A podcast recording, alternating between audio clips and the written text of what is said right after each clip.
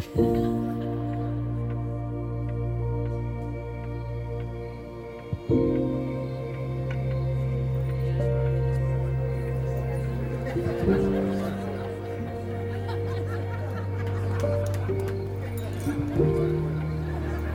I hope we haven't scared you off permanently, but we'll be here again next week if you want to join us.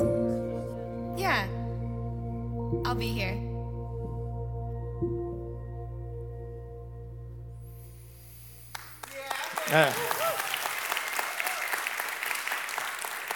Well, thank you for that. Hello, everyone. I want to welcome everyone at every single one of our campuses today, uh, this weekend, and those who are listening online. We are one church, as Eugene said, in many locations. And so, however, you are connecting with us this weekend, we welcome you. Whether this is your first time or you were actually born in the seat that you're seated in, which is kind of a strange thought, but we welcome you. Um, in fact, that's a core part of who we are as a, as a Menlo Church family. Everyone's welcome. In fact, you even welcomed me, so that's what, that's what you get for being welcoming. You get me too. And this isn't my first time on stage. Uh, John introduced me a while ago on Compassion Moves weekend. And if you weren't here in June, we actually, as an entire church, started a new season where we came alongside kids in Peru and Brazil and Dominican Republic to invest ourselves in our lives, in their lives. And I wanted to give you a little update on how that initiative is going. Since June, we have actually sponsored 1,239 children from those three countries. So praise God. Good job for you. A little side note if you are one of those 1,200 members that are sponsoring a child, I want to remind you to go ahead and send them a note. So maybe you want to write down yourself a little note. Hey, I need to write uh, little Eliana or uh, little Jose. Um, they love those notes so much. To give you even more context, we did a little more research with Compassion International. And since 2006, Menlo members have actually sponsored 2,034 children from all over the world. So compassion is something that we are. We're not just doing. We are it's a part of who we are. We're actually currently working on creating some trips down to Peru for next year. So, if some of you uh, want to plan on it, you can travel down and meet the child that is now a part of your faith story. I really believe that we will all learn so much about God and ourselves and each other through these relationships. I'm really excited for us. Isn't that a great thought? Us.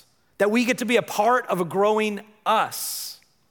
And speaking of us, we have been looking into what it means to be a part of the Menlo us.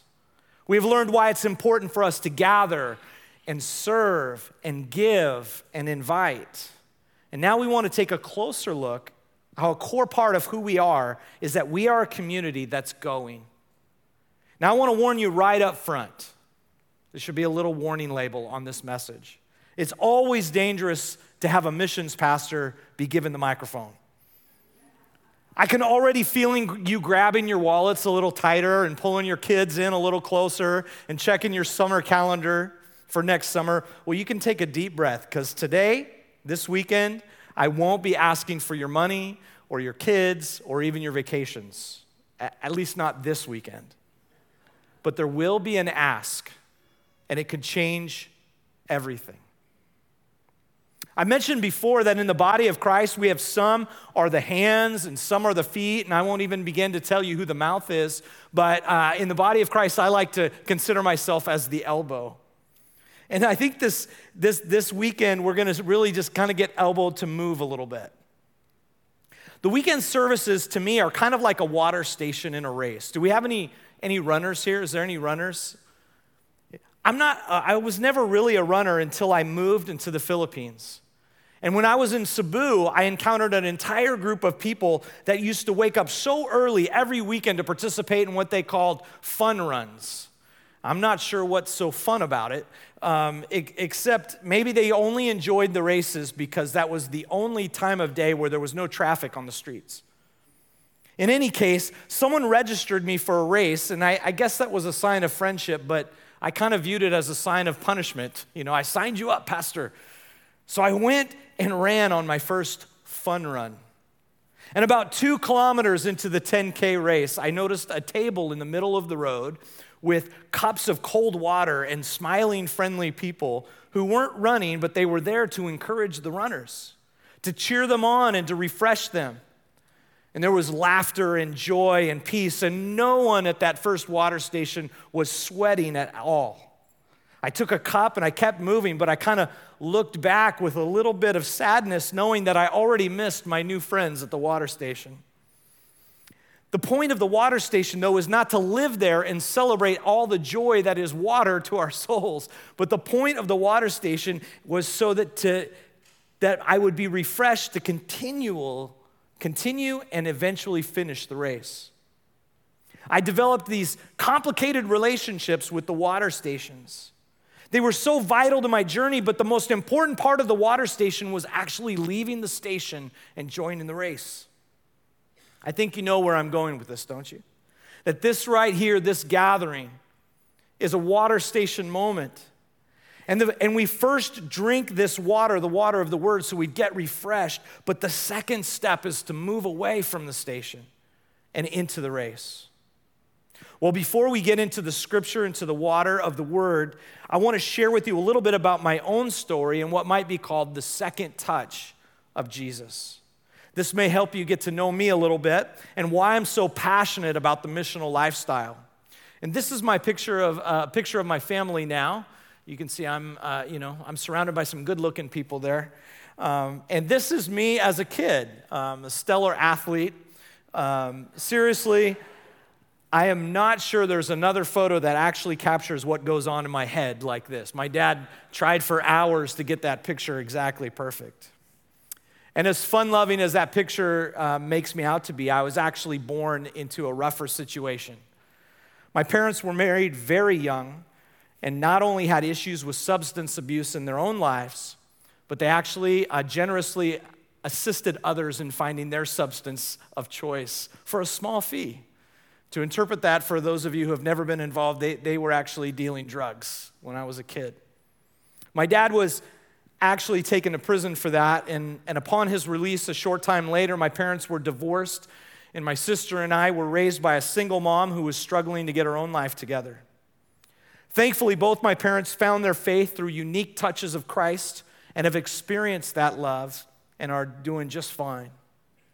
But that shares a little bit about the environment in which I was raised. And so I started my own exper- experimentation with substance when I was just but 10 years old, stealing beer and other items to experiment with. I started using marijuana when I was 12 years old. And let me just say, that's the last thing that a 12 year old needs. You're already changing so much. So here's something to change your mind even more, right? Deeper into this cycle and search for identity and purpose, my budding addiction led me down some dark paths of violence and thievery and depression. And that first touch of Jesus happened for me as I started high school.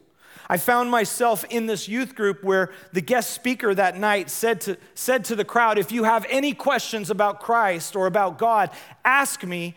And if I don't have the answer, I will help you find the answer because I also need the answer. I said, Haha, I've got him. And I ran up to the front right after the message, and the first question out of my mouth is If God is so loving, why do I feel so unloved?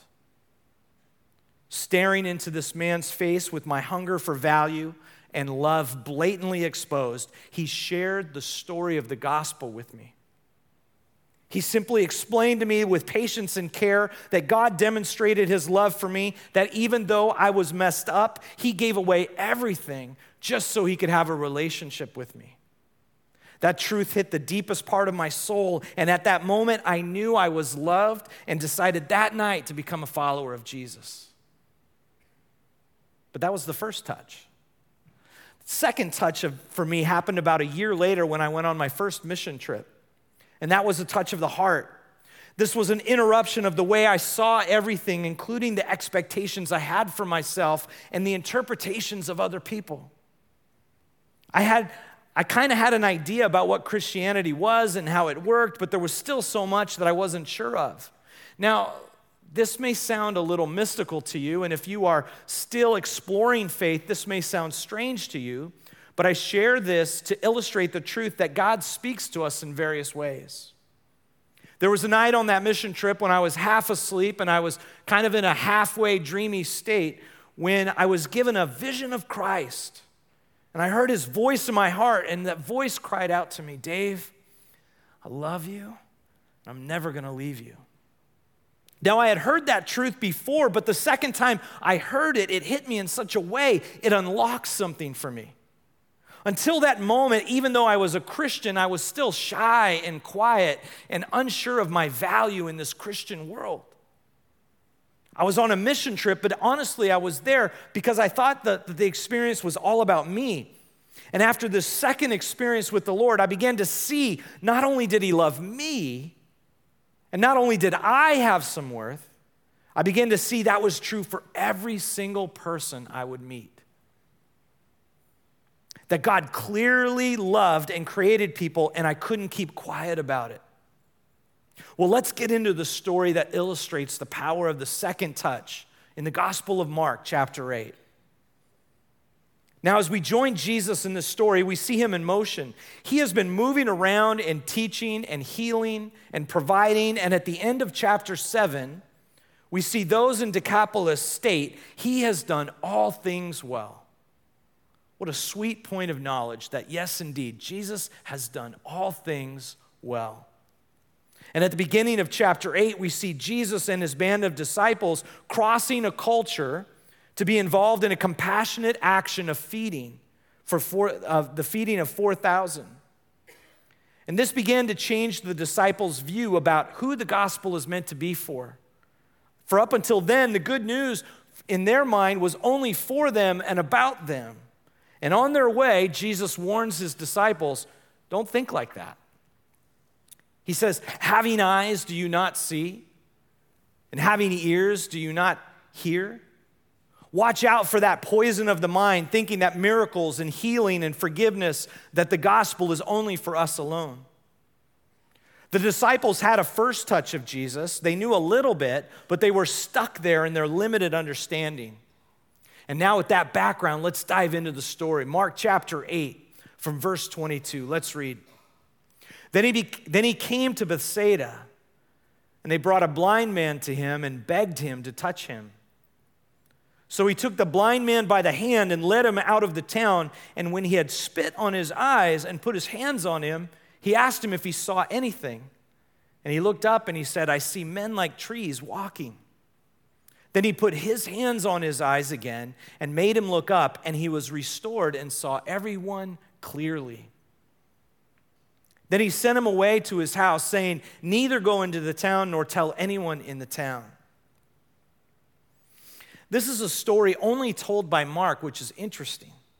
It's also interesting that Bethsaida is, is kind of a home base for some of these disciples. You see, they had gone across the culture and they've come back to this familiar place, this familiar scene, and there was someone known to the disciples. So some local people brought this blind man to Jesus and begged him to touch him. Come on, Jesus.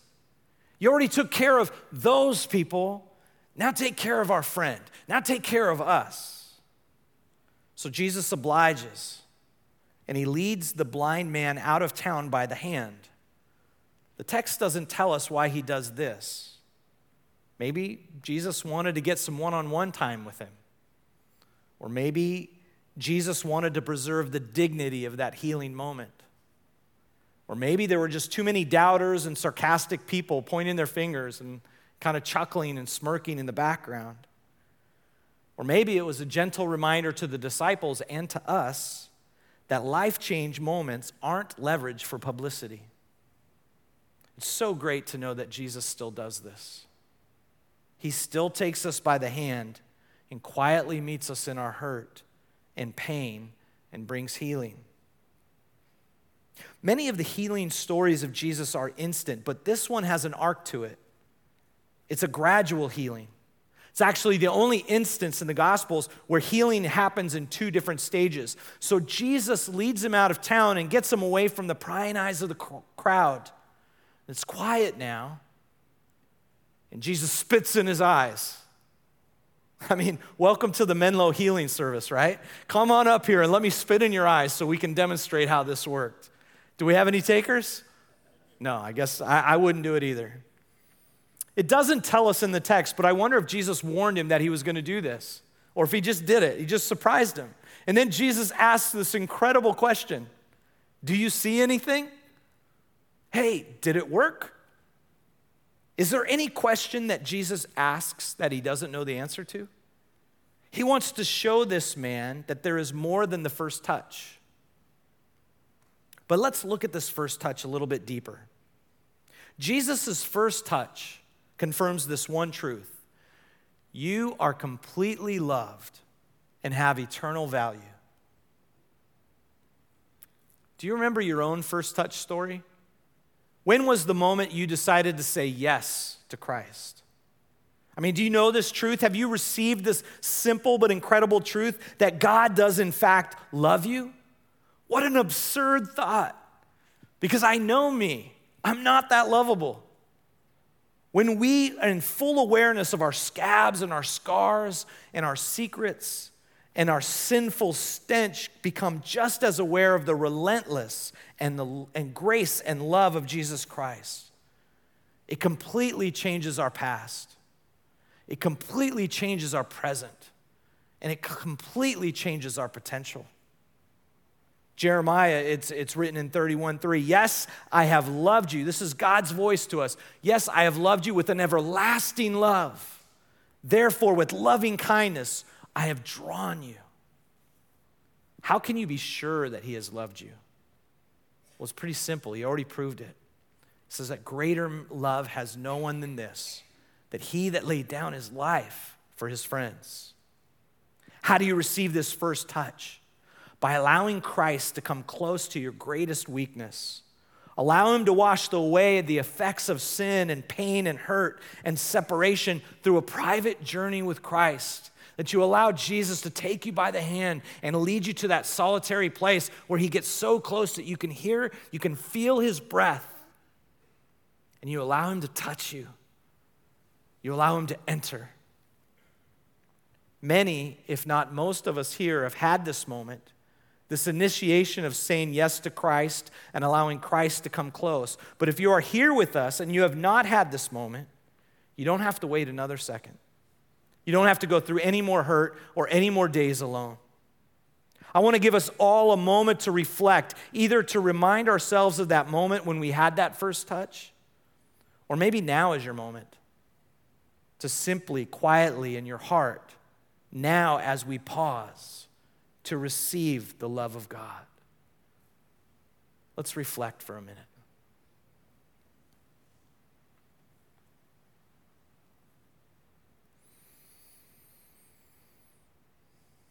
To remember that we're loved.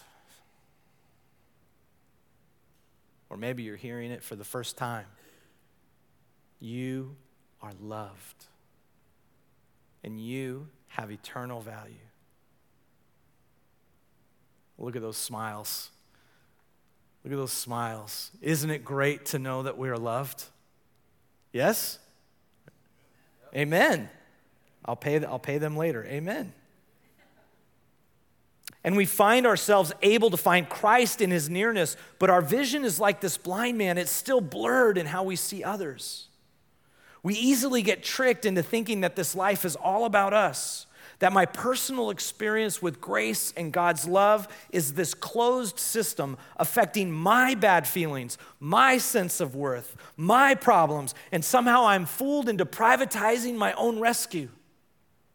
And that's why we, like the blind man in the story, need a second touch.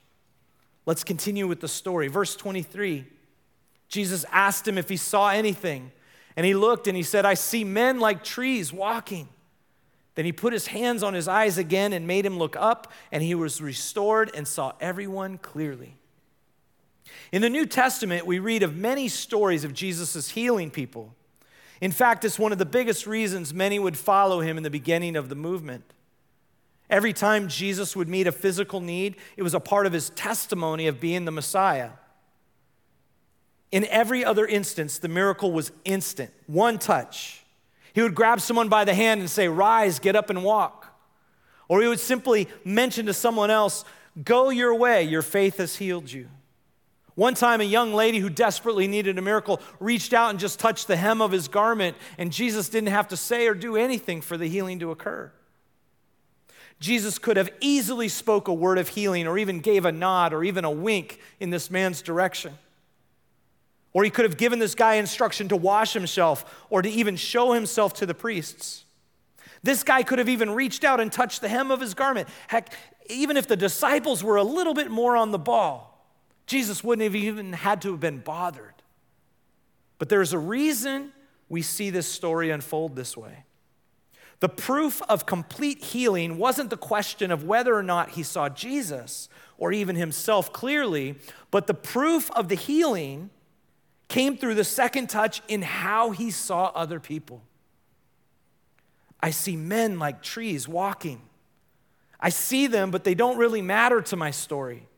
They're the same as trees. Jesus said, I'm not going to leave you like that. He touched him again and made him look up.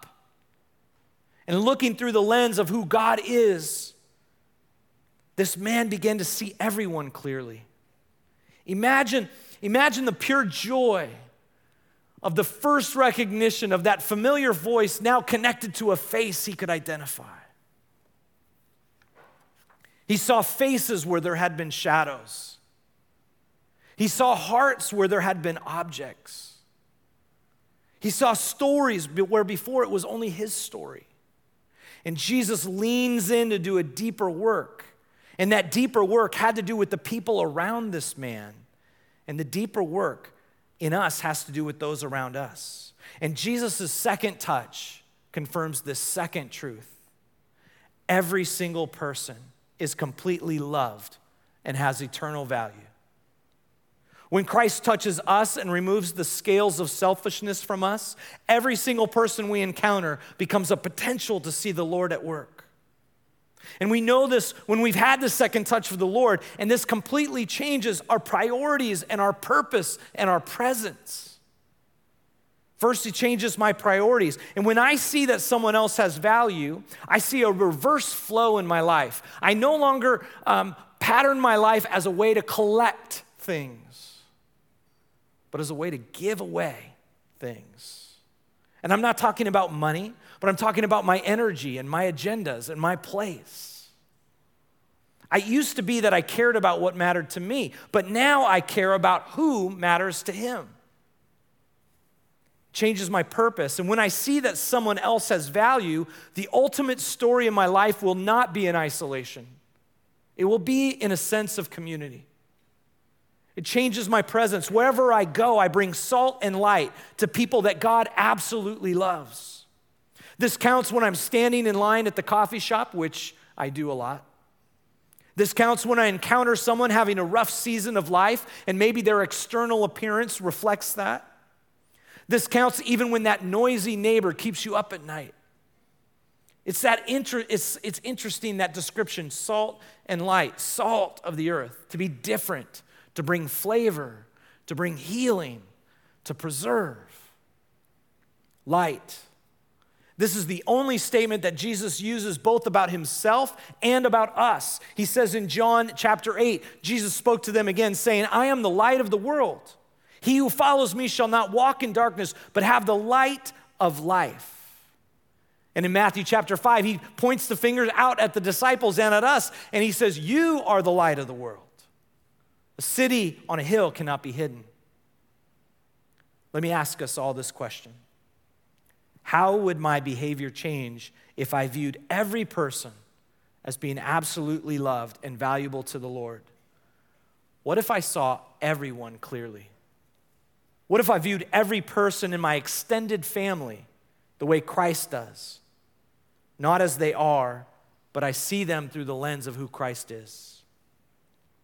What if I acted as though the people I brushed by on my way to get that parking spot or to buy that coffee or to get my groceries or to get that seat in church? What if I acted as though they are Christ's honored guest? What if my annoying coworker or my overbearing boss or my underperforming employee had such inherent value that the God of the universe has strategically placed me in their life to bring a message of love and value to redeem them into an eternally joyful relationship? What if it isn't someone who isn't naturally connected to me by my bloodline or my routine or my workplace? What if the person I need to see clearly as Christ sees them is someone who doesn't look like me or sound like me or someone who doesn't even like me? What if they are from a different culture or speak a different language? What if they had had a rough past or even a sketchy present? What if I interacted with every single person in my area of influence with the realization that these people are not just trees? That every single person has an eternal soul that matters and that they are loved even before they realize it? Better yet, what if we as a church all did this together? What if we had a burning desire to see everyone connect to this all encompassing love of God? What if we entered into a season of being instead of going or doing? Well, I think the Bay Area would flourish.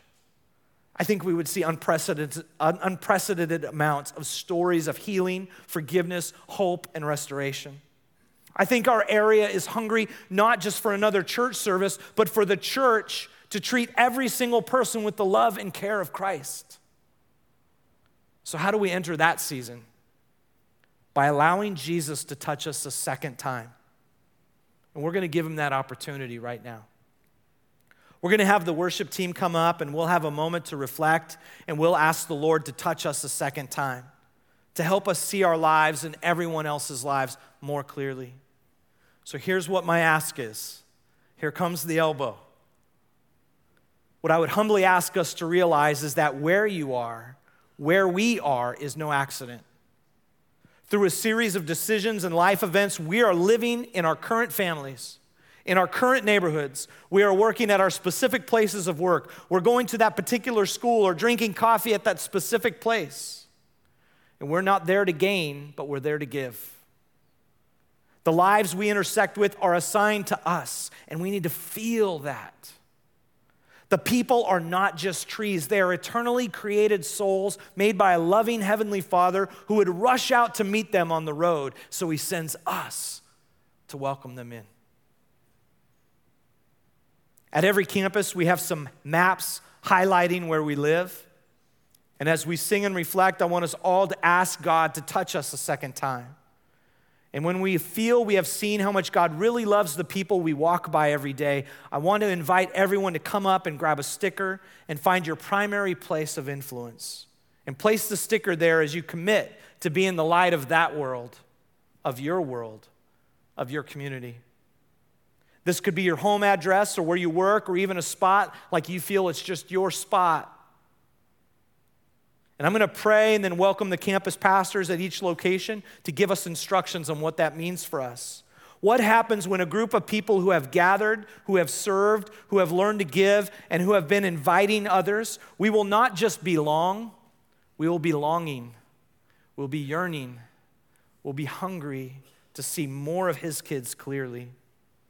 Simply, what does it mean to be a member of the Menlo family? We are a church of the second touch. We gather, we serve, we give, we invite, and we go because we see others as God sees them, wonderfully and completely loved. Let's pray. Father in heaven, thank you so much for these dear ones um, around uh, at each campus and each location, and even those watching online.